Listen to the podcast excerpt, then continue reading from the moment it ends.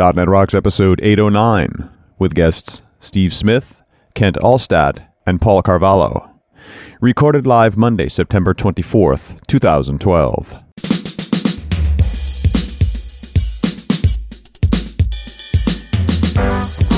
This episode is brought to you by Telerik and by Franklins.net, training developers to work smarter.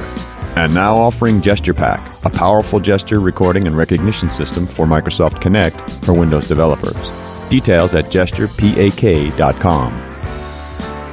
And now here are Carl and Richard. Thank you very much. Welcome to .NET Rocks. We're here in Bulgaria.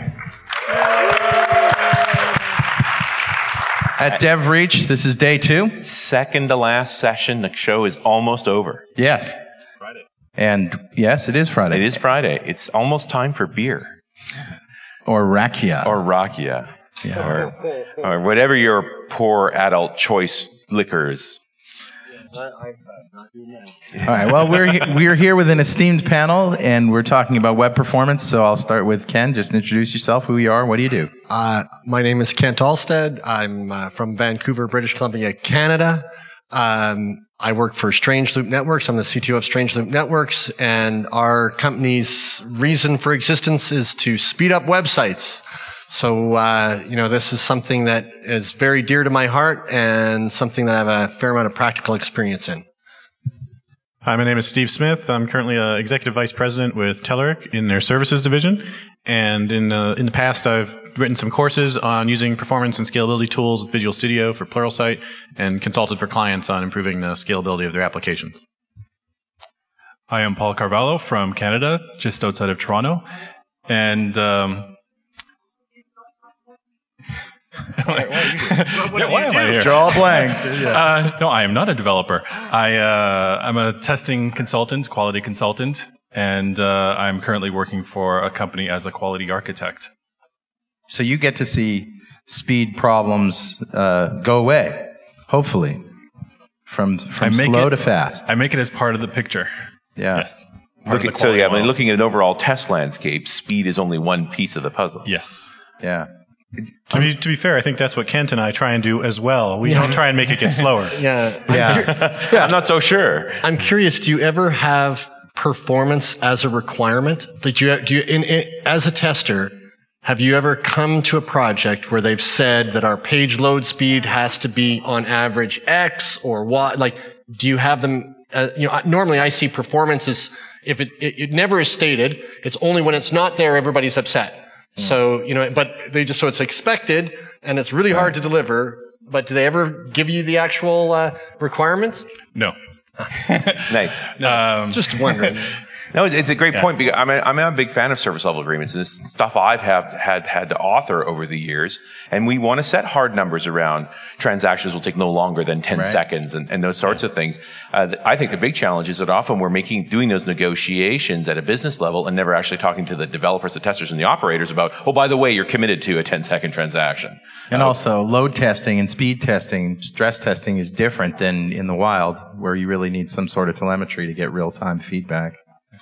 Yeah, I think that uh, one of the strangest lessons for me over the last six years of doing performance is that it turns out that measuring performance is as difficult as getting performance. We, we have spent as much time on beacons, different types of testing technologies, different te- types of load testing technologies, and then collecting millions of rows of data and then trying to figure out what it all means. And so it's, you could state your service level agreement, but does that, you know, is that doc complete? Is that doc ready? Like uh, what, you know, what's the actual criteria Right. for what you're going to measure, right? There's so many details that we found that that's, you know, it not only is deciding that, you know, I want to fix this app, it's not performing uh, is a problem, but how do I measure it and how do I even set up those service level agreements? What tests do I use? That's also very difficult. So it's a, it's a very difficult space overall. Kent, this is all fixed by the web timings class in HTML5. It's, it's very much uh, affected by the Heisenberg uncertainty principle, right? Because as soon as you start measuring performance, you're affecting it. Uh, and the more you need to know. I've already been killed by more uh, listeners about affect it. that. It's not Heisenberg, it's the observer effect. Right. Heisenberg was a different thing. Oh, really? Yeah, Heisenberg says I can know the, the potential of an electron, but not its location, or one Sure, or the other. sure. Right. Observer effect. I will. I will You take watch it, your it word moves away. Yeah. To elaborate on the answer I gave earlier, when I look at a system or help people look at systems in different ways, part of the question of understanding performance objectives or goals or requirements is they know by look and feel it should be faster, but they can't quantify it.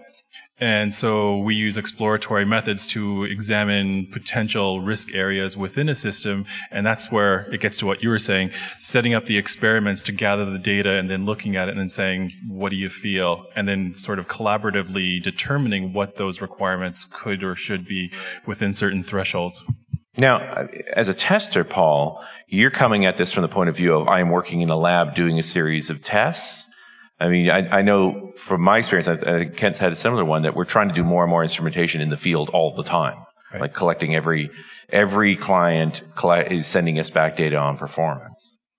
Is that I mean I don't know how you're working. I'm curious about that because I, I mean I've done a lot of lab work too. Right. I've been going sort of as I work with different clients, they have different needs, and um, we're currently for the client that I'm working with right now, we're currently setting up a lab and trying to make it more formal. Generally, it starts off with, and what I like from the tester perspective, the outside in approach is I'm focused on that end user perspective. You know, mm-hmm. when we deliver this solution, the customer doesn't care what the technology is underneath. They want, does it solve their problem? So I do actually like working from the outside in approach. And then when I start working with devs, it's like, okay, this area, how can we start to take a look at this? You know, I've got a form here with too much client side validation. We need to minimize that to streamline the page download times. You know, what sort of technologies do we have available to help us re-architect this particular? Is there a predefined pecking order of things that you check for um, when you're looking for bottlenecks? So I start with a risk-based approach, and uh, there's some general risk criteria that I start off with, looking at things like uh, what are the upstream and downstream uh, dependencies. Uh, if something is a third-party tool, or if it's new to the system, if there's no prior history, that's where I might tend to focus on certain things.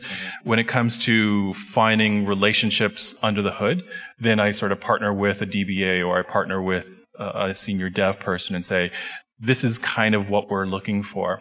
And we set the direction and we just sort of meander in an exploratory way with that goal in mind. Steve, what about you?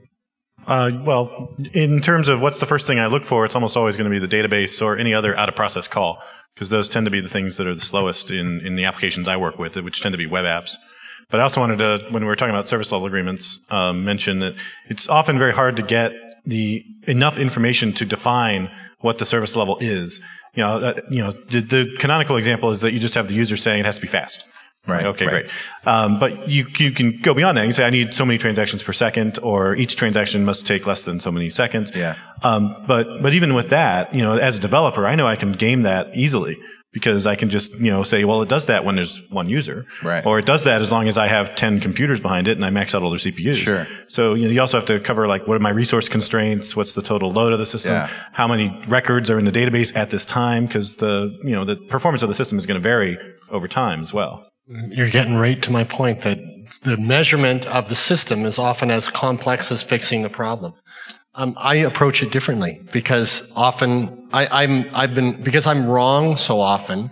I start with normally a waterfall measurement. The sign of a very smart engineer. Yeah. Well, well, I, I mean, I just, you know, performance is about measurement 1st understanding the bottleneck, and our experience when I look at it. So a waterfall from a, a waterfall is essentially a, a look at uh, what each network transaction is for a web page and how long it takes.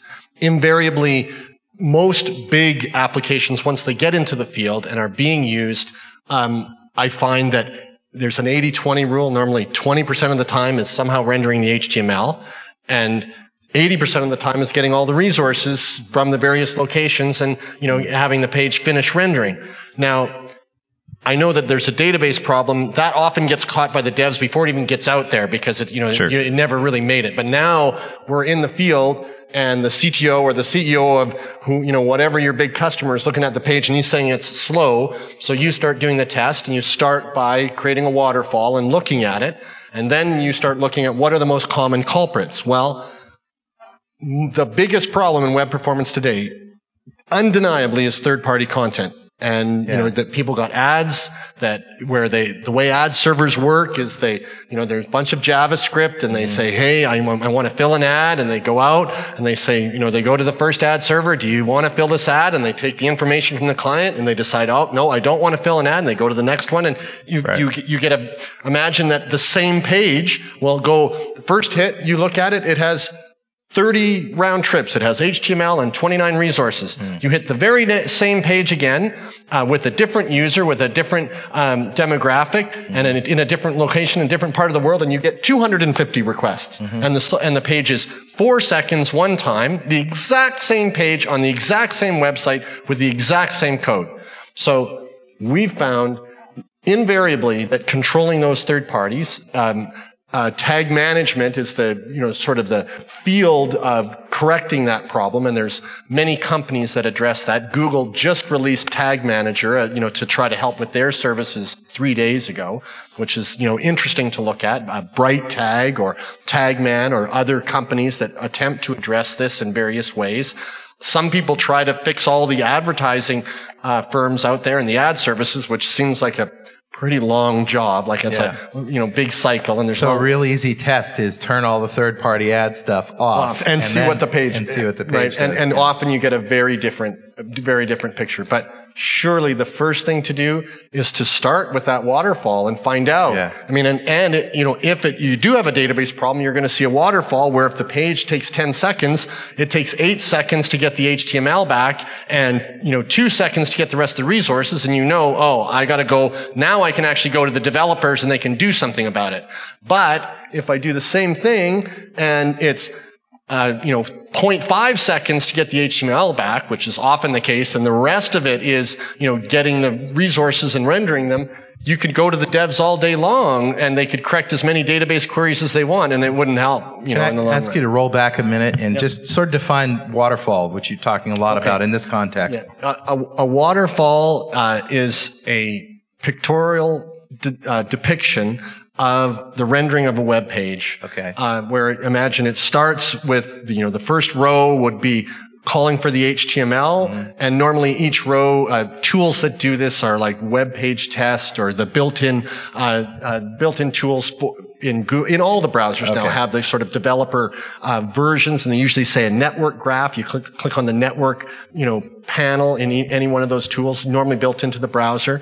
Uh, it kind of shows you here's the HTML, then I got these JavaScripts, and it kind of shows you uh, in a sort of nice- time graph, you know, where things are taking, how long they're taking. You can normally go into every request and see, well, how much time was DNS lookup? How much time was content download? And so you can try to figure out, is my problem bandwidth? Is my problem DNS? Is my, and you can start to assess what to do. Well, and the- and the classic one is someone's dropped Google Analytics into the header, and you see this big bonk on the graph where the page comes down, and maybe one CSS came down right away, and then there's this long line. Well, Google Analytics took its time, Right. and then the rest of the page could load. But of course, I mean that's a digital depiction of the rendering. What the user saw was I hit the page and nothing came up Right. for a long time, And- and, then it all dropped in.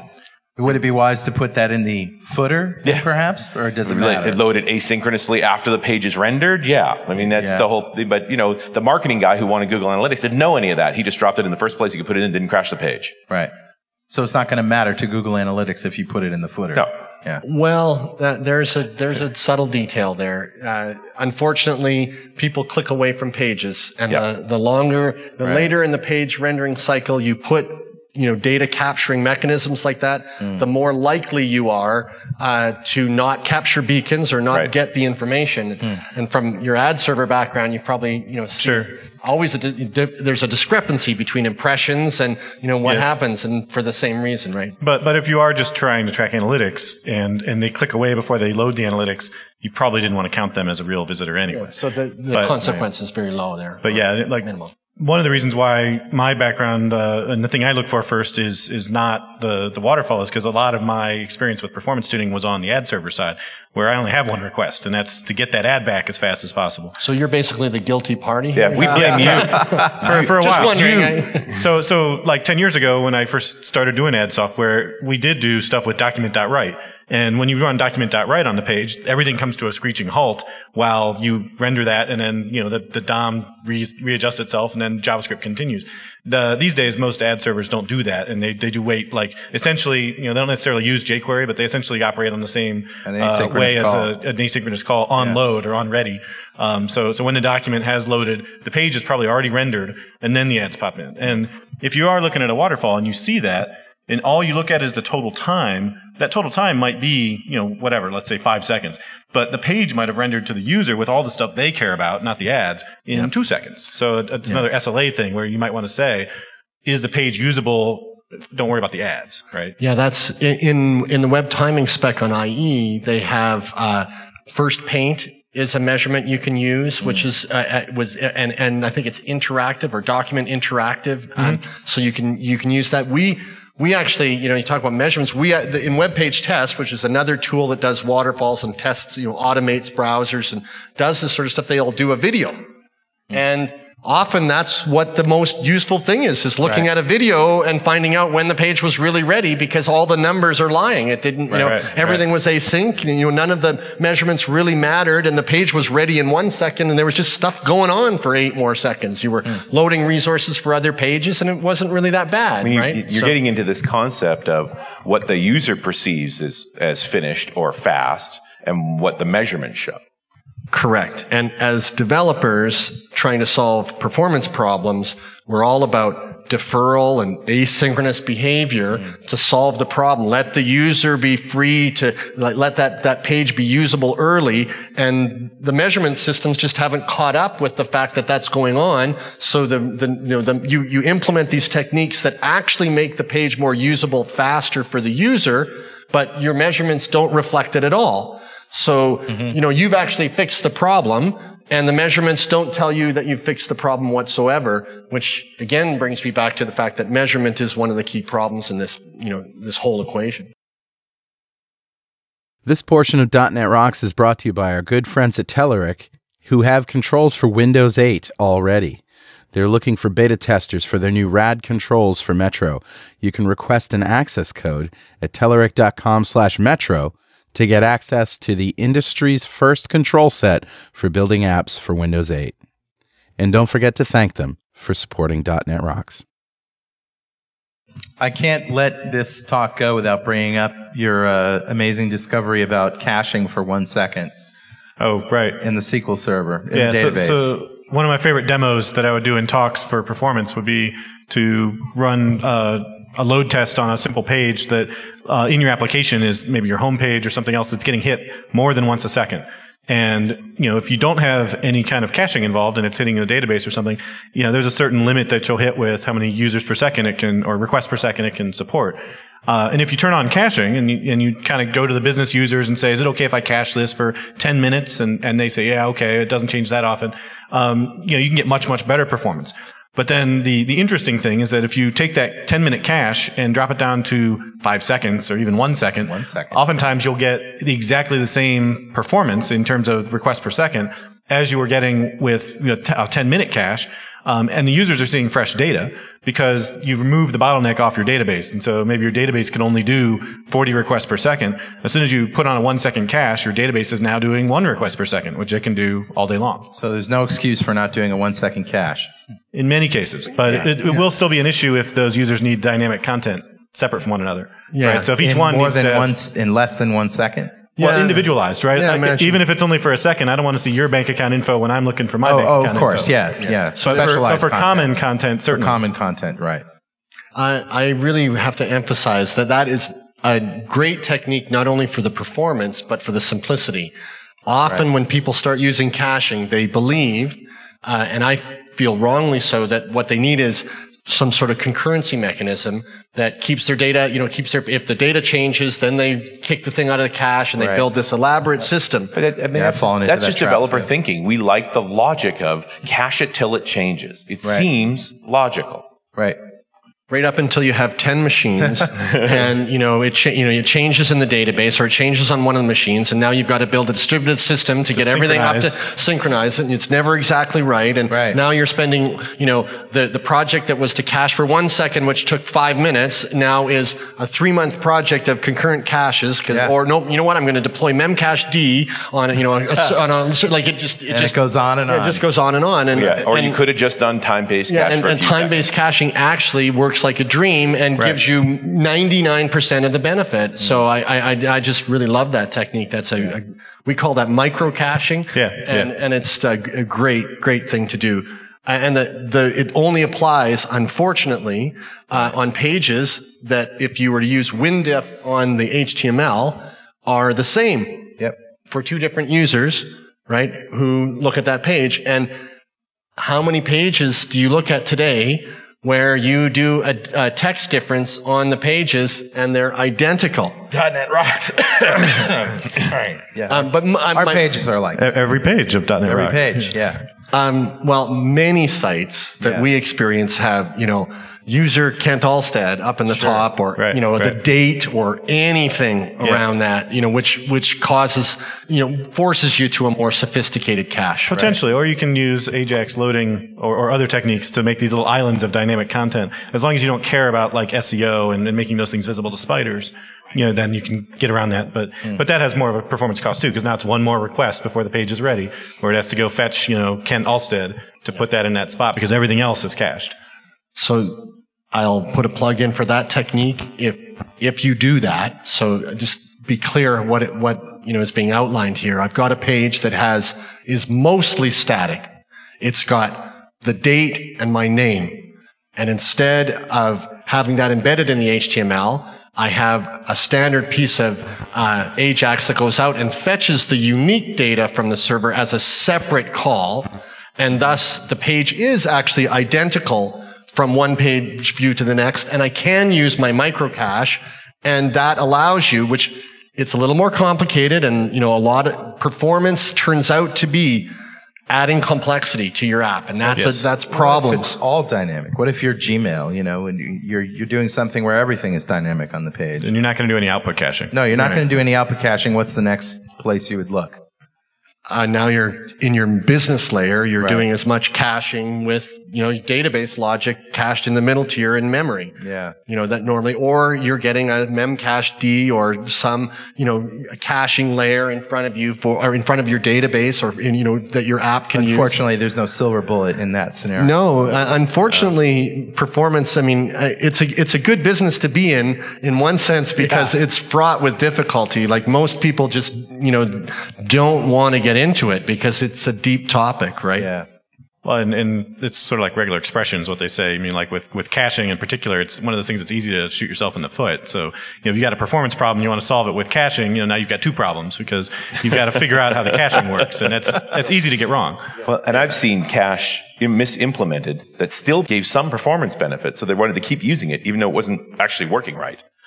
It's that's really common. So I, I mean that the the ca- caching is probably the biggest performance benefit. We can get you the wrong data quickly. Yeah, we can get you the wrong data quickly, and and actually, you know, we can make it really fast and wrong. Yeah, fast You know, and wrong. Yeah, yeah, we're we're good at fast and yeah. wrong. Um, but it, you know, the wrong, but caching it's is a great technique. Let's just the, the one thing to point out that it's foolproof. If you can get the right data cached, Yeah. ultimately that's a great thing. Should we skip over to load testing for a bit? Because there's a, I think we're hitting an interesting inflection point on the way we do this kind of testing. As you know, I, and I really see two species of it. And tell me, uh, I'll, I'll- throw this at uh, you, Paul. That there's the A/B testing. Is the new version faster than the old version? And then there's the question that that real people ask, which is, will this website survive? You know, Black Friday. That you know, will it make it through the weekend? I know. How, do you deal with that question, and how do you tackle it? I haven't had to tackle that particular question. I have friends who have. Mm-hmm. Uh, so within the testing community, there's a series of workshops called uh, the Workshop on Performance and Reliability, or WOPR for short. Mm-hmm. Nice. Um, yes, with references back to the uh, good old war games. Yeah, uh, no movie. kidding. And um, Performance, they- the only way to win is not to play. Is that where we're going? Oh, Yes. And uh, in each one of those workshops, we tackle a different aspect of performance and reliability. And um, when it comes to load testing, so there's different interpretations in terms of what it means to different stakeholders. And I often ask for clarity. So one of the things you mentioned, the A-B testing, I refer to that more as benchmark testing. right. And there are things that you can, like tests you can automate that will tell you from build to build if the performance of certain things um, have deteriorated over time. And you can set alarms on that when the differences become too great. And those are nice to just get automated and not have to think. I prefer to play more in the stress testing kind of environment, which is uh, a fun way of doing load testing to find what that breaking point is. And then you can scale back and say, okay, now how can we look to solve this problem in a different way? Right. We're good up to here. Kind Yes. of thing. The the, uh, the the way Boeing bends their airplane wings till they snap, Yes. Just to, to know that it's, it's strong enough. That's how they do like maximum strength Tylenols. They give you enough to kill you, and then they back that back off a little a bit. little. ah, nice. I, I found that very, very expensive to do on large websites. I mean, a lot of websites that are going to survive Black Friday where, you know, a lot of load test tools will do on each client, maybe 5,000 u- virtual users. And you look at what your site's, you know, doing on Black Friday and it, you know, you're all of a sudden at 100,000 or some sites are way above that, a million concurrent users. And what, you know, what we, we use a device called Spirent Avalanche, which is a hardware load generator. Um, but what techniques, there's techniques available to you to how can you stress out your real back end, not your sample back end, but your, or your, or your staging back end, but your real back end, you know, or as close to that as you can, uh, with a huge load. And so there's all sorts of ways to go about that. Maybe you stress out your, your, your database and just hammer it as though there's that many users and then use 5,000 real users. So now I've got my database, my middle tier, I've written programmatic code to make it think there's 100,000 users, and I've used the load test tool for another 5,000. I take the metrics as, as though my backend is under this enormous load, and now I want to see what 5,000 users who are using a backend that thinks it has 100,000 users work like. And just to cut the cost, because simulating um, 100,000 virtual users is a very expensive proposition, like hundreds of thousands of dollars expensive just for the software, right? Right. So, um, it's a tough problem to get yourself in a position. And then, then the question is, if, you know, that's, you, you normally have tremendously different gear in production and you're trying to extrapolate from my staging environment because running what I just said in production is like it has to be an awfully slow day, uh, and, uh, you know for you to be able to get a test like that in because it's pretty dangerous, right? You're really so. So how do you, you know, you now have to extrapolate from your staging environment, and normally the hardware for a really big site that is even cares about Black Friday, the production gear is worth you know, hundreds of thousands of dollars and your, your little staging environment is one server with, and, and you're trying to make this sort of guess at, well, how does that all translate? So it's a, it's a pretty tough job like that, you know, to really get an accurate, how do you know that you pass Black Friday? I, I know when, I, when Black Friday passes most of the time. Right. Yeah. Well, one way you could get all that load is just you know annoy the hacker group anonymous, and then let you know time that so that you're right. measuring at the right moment. That's what that's what GoDaddy does, I think. Turned out they had some problems. Their strategy didn't work. The uh, the other thing you can do specifically for that that is you know the selling point for all the cloud networks now is to not use your own hardware and just you know kind of rely on the ability of Azure, Amazon, or what have you to scale. But you can also use that uh, uh, from a testing point of view. If you need hundreds of thousands of concurrent requests, uh, a relatively cheap way to do that, as opposed to setting up your own lab, is to spin up a whole lot of VMs in one of these cloud providers and have them hammer on your system. And that brings us to an interesting point, which is how do you make your cloud based web app more performant? What do you do there? I mean, you, you're in the software and you, you know, you have database indexes and things like that, but you really can't throw more hardware at it, can you? I mean, you could turn on more servers, but Yes, you can turn on more servers, and you Yeah. can tune it, of course, right? I mean, if, if you've got for loops that are doing stuff they shouldn't be, or or resources that you're loading before you need them, uh, most of the time, like when I'm doing performance tuning, that's what I'm looking for is work that I don't need to be doing, or work that I don't need to be doing yet. But is taking away that hardware layer actually a good constraint for you? Like, does that f- focus you in on the software more? Uh, I don't. I don't usually try and tune at the machine or hardware level. Uh, you know, I, I try and get the fastest hardware I can get, and I suppose I would. I'd be at the mercy of the IT department of whatever client I was working at anyway. Um, so that that wouldn't bother me terribly. I'm sure others are more at that level. So it's really not much difference. I did see one tweet floating around for the for DevReach that said cloud won't protect you from stupid. yeah, I saw that. Yeah, yeah, true. So, because I mean, an awful lot of folks are saying these days, well, scaling and performance on websites is the problem, or we have the cloud, just run it there, it'll be fine. Right. Yeah. If you have a, a, a lousy performing application and you put it up in the cloud, you're going to have a lousy performing application in the cloud. And oh, by the way, you're going to get a big bill at the end of the month because you're going to try and overcompensate for it with a lot of resources, and you're paying by the resource now. Yeah, I, I, I would, uh, I, my answer to how would I scale the cloud?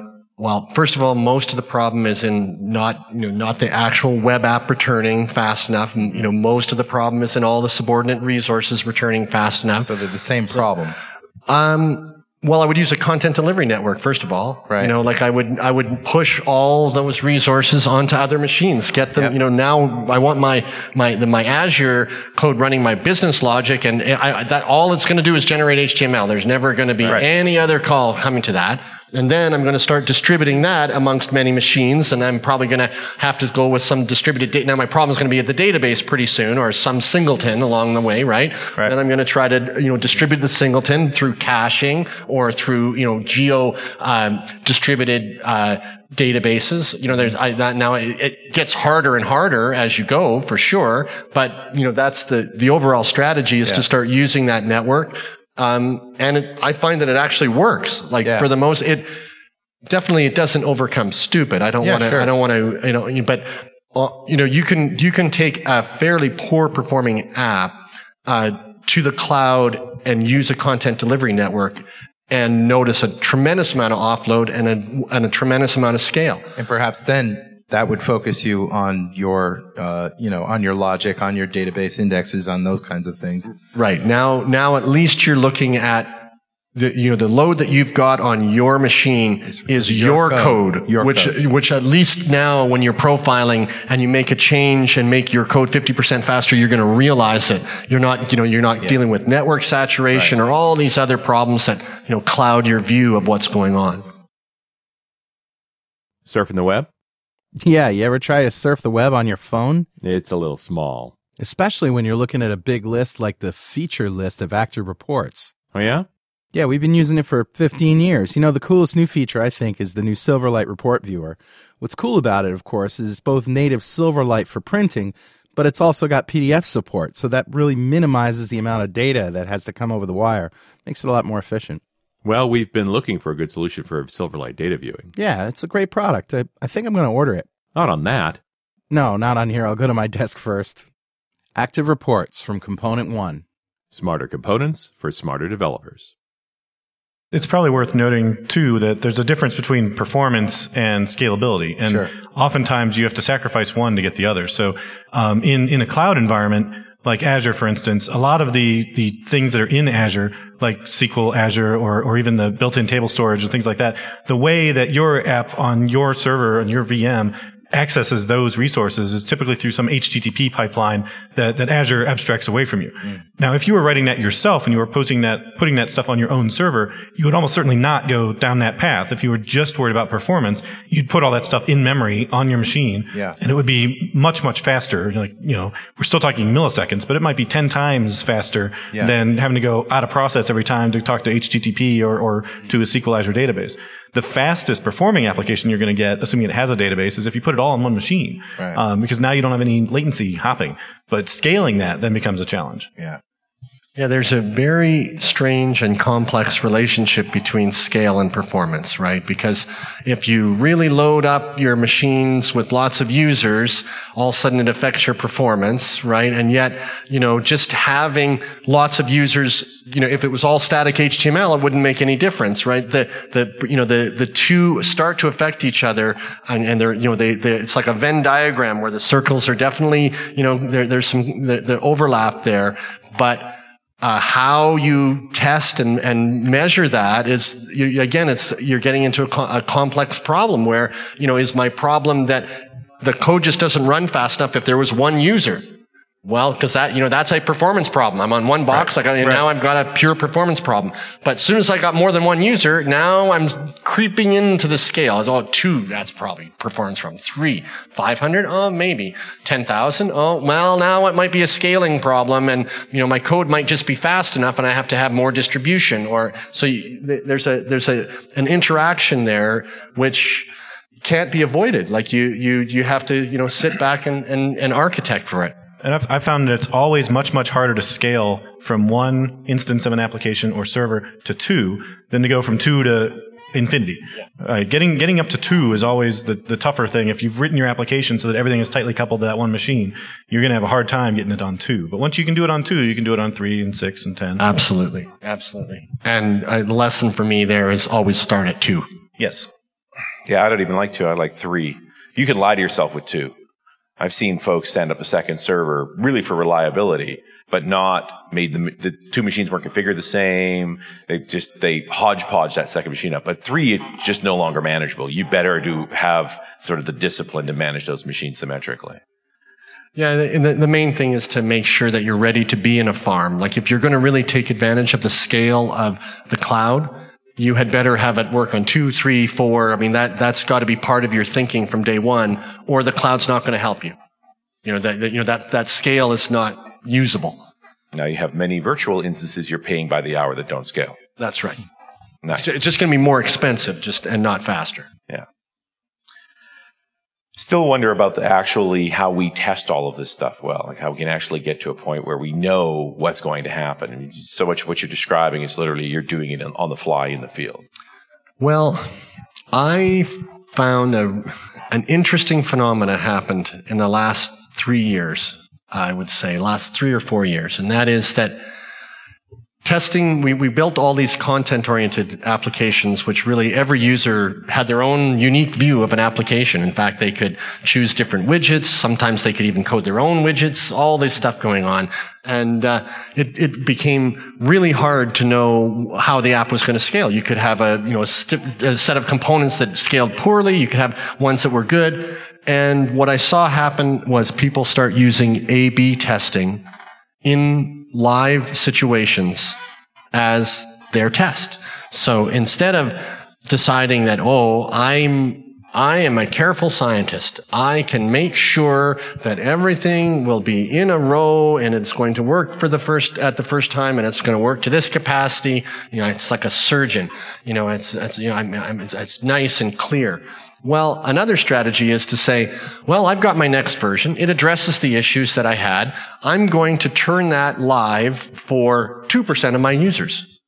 And I'm going to use A-B testing to ship all my, and so instead of simulating anything, I'm going to say, well, I've got my new code on one of my servers, and the only one, only people, or the only situation that really tells me anything is live, and I never get any confidence. Like in some apps, I just don't care how much testing you do. As soon as it's live, new things happen, and I just don't, I don't believe I've gotten anywhere until I actually have live users. So now we see people using a, and there's whole tools coming out, um, multivariate testing tools that allow you to release your code to 5% of your users. You watch your main metrics and you decide you're okay because the page view time is the same. The shopping cart abandonment rate is the same. You know, the user adoption rate is the same. And you decide, oh, my code is good and working right. My new release can go to 10% of the users now because none of my core metrics have changed on the users that are using the new code. Uh, risky, maybe. Um, but you know, testing in this sort of artificial environment has its own set of risks as well. Sure. And the, the, the thing that a lot of people like about this strategy is that it takes less testers. Like imagine what Facebook has to do. Paul you know. clearly needs a new job.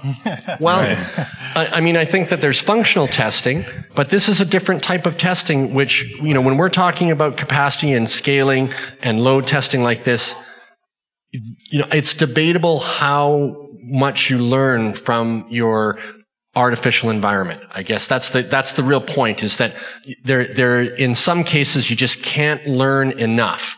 And as a result, you want to, yeah, the only thing you really get the confidence on. I know a lot of people that will not ship their new code without A-B testing. They just don't believe that new release is really ready, regardless of how much testing you've done.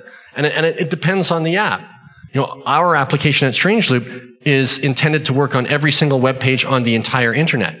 Well, that take a long time to test before you shipped, right? So we, we have little choice but to make you know, we have to make some balancing calls and using A-B testing to get there is one of the most efficient ways in terms of cost to find out, you know, whether your app has got a problem or scales. And the, the main issue there is you need two components to make that type of approach work. Number one is an A/B test that works correctly. Uh, so that's just some a router normally in, in front of your your uh, website that says that two percent of your traffic is going to your new app and your new servers. And a very, very, very, very, very, very important second point, which is the ability to roll it back at an instant. You know, because you know the, the it's the only reason that type of approach is even acceptable in any way is if you can roll back. Well, at least you're only knowing 2% of your customers. Right. The, the, and, and the reality is, if you went with synthetic testing, you might be instead affecting 100% of them, right? Right. Traditionally, what you do instead of affecting 2% is you test it in 1% of the total cases, right? And, but they're the most common cases though, so we're feeling pretty good about it. Um, and then you roll out to 100% of your users. And, and, pray. And pray. And pray. And pray, right. Yeah. It's release and pray. It'll be a new, it'll, it'll be a new deployment system we'll come out with. Um, You had a comment about 10 minutes ago. I thought- sorry. It's like, go like this. well, I, I found this a really interesting new way to do things that, that I, and it's, it works very effectively. So I think it's, it's worth taking a look at. There's um, so wow, there's like 14 questions based on what you're saying. Uh, when I'm teaching testing to uh, individuals and to teams, I always make it clear that when we get into the space of performance testing, this is a whole different beast. And uh, using my background from science, I always say that you know performance testing is the most scientific of all of the others. Is that yes, math is required.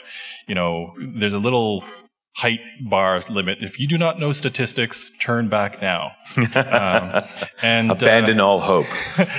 and uh, so, yes, I find a lot of value of doing performance testing just in, on a staging server.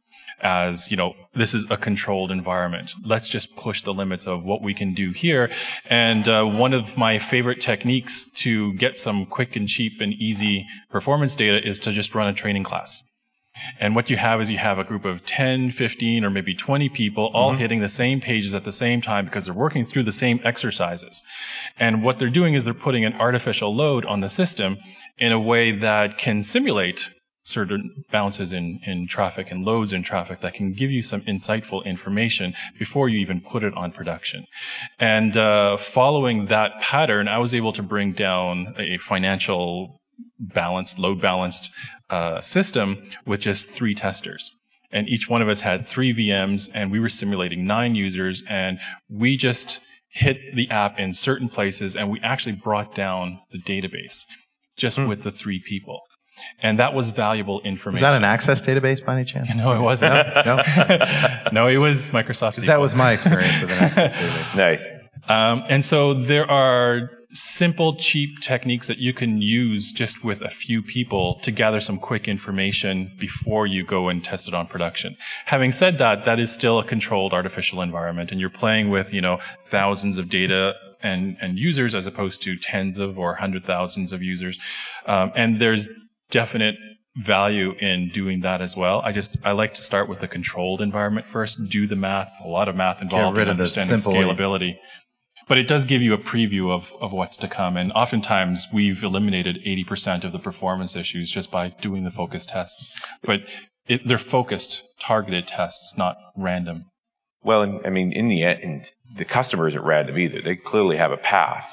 I guess the question is, how do we simulate what the customer would do well? How do you get that information and turn it into load tests? Have you guys seen the uh, preemptive analytics tools Mm-hmm. that they sort of attach post compile to an assembly and asynchronously without putting any performance hit on your code in production will sort of profile and measure and send that telemetry back to you.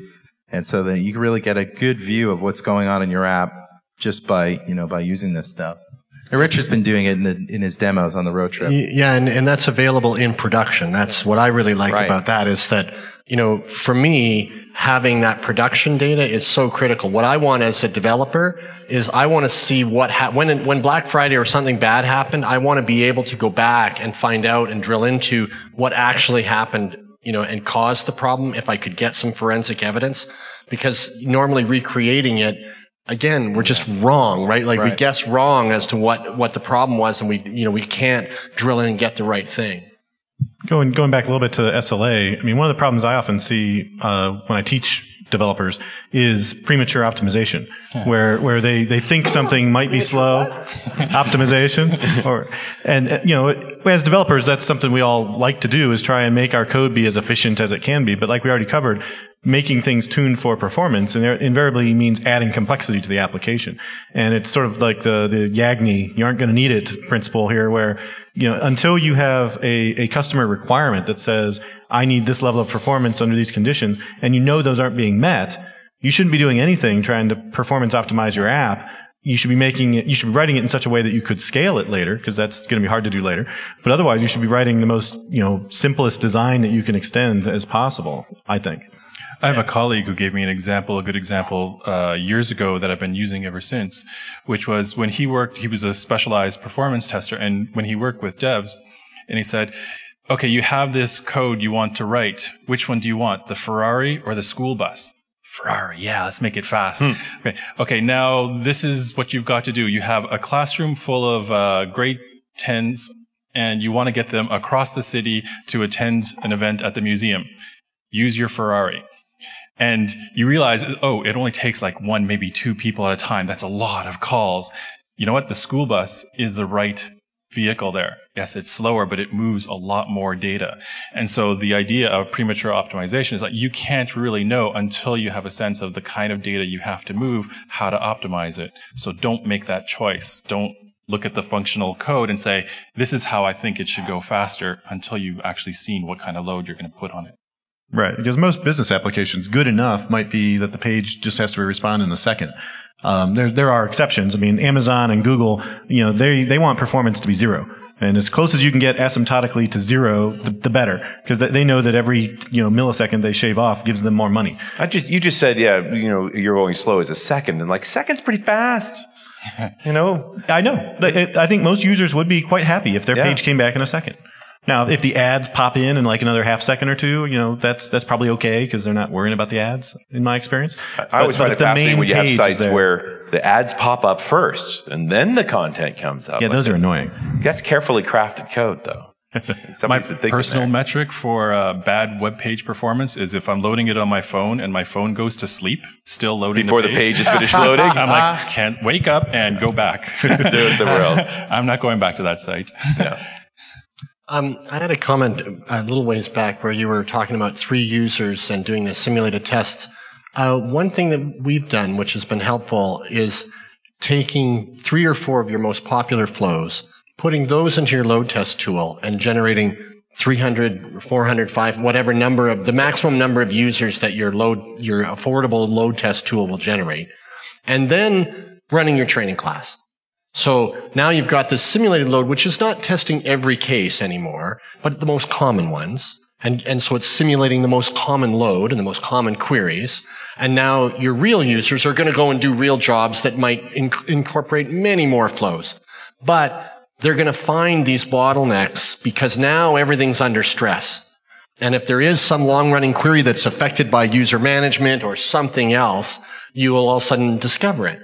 So it's a way to maximize your test resources and you kind of, it's the marrying of the manual and automated methods where you don't take near as long to write those load tests because they don't have to be near as comprehensive. And you let the, you know, the people do the comprehensive yep. functional tests. And if they run into places where it just doesn't work anymore, you know, now you've actually found something, which is really you know, oh, absolutely. Profiling is a critical part of doing good performance testing. And uh, there's different ways to collect that. If you have a business specialist or someone who understands the target uh, users of the system, then just profile what their common use case scenarios are, and then you automate that, get that into the system. You can start to balance and offload based on peak periods of the day. Uh, you know, 9 a.m. on Eastern time, this is the load. You know, at noon, the west coast of uh, North America comes online and then it increases the load. So you can do the math and work out how those profiles interact with each other to predict certain patterns. And um, I find that the 80-20 rule, you sort of mentioned the Pareto uh, principle, it comes up quite often. And one of the rules of thumb or heuristics that I use is you're only going to get about 80%, um, 80% of your users will use about 20% of the functionality. So I like to automate that 20% of the pathways through the system and have that running under load. And then we have us as the humans going through the system and doing more of the little obscure paths that are also interesting and having yeah. the, the instrumentation returning meaningful data to us to analyze later. So to me, that's the most effective simulated or, or, you know, yes. Uh, you know, not real load test yes. situation, that's the best you can do. Guys, I think we're going to have to call that a show because we're just oh. about out of time. so let's have a big hand for our panel. hey, we'll see you next time on .NET Rock. Hey, thanks for listening. And remember, pluralsight.com is where you can get 200 minutes of free video training by guests on .NET Rocks and other experts in the field. pluralsight.com.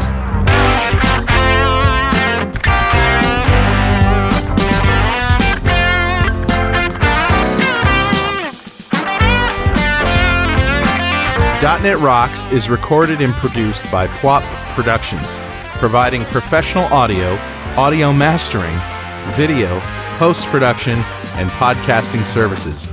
Online at www.pwop.com.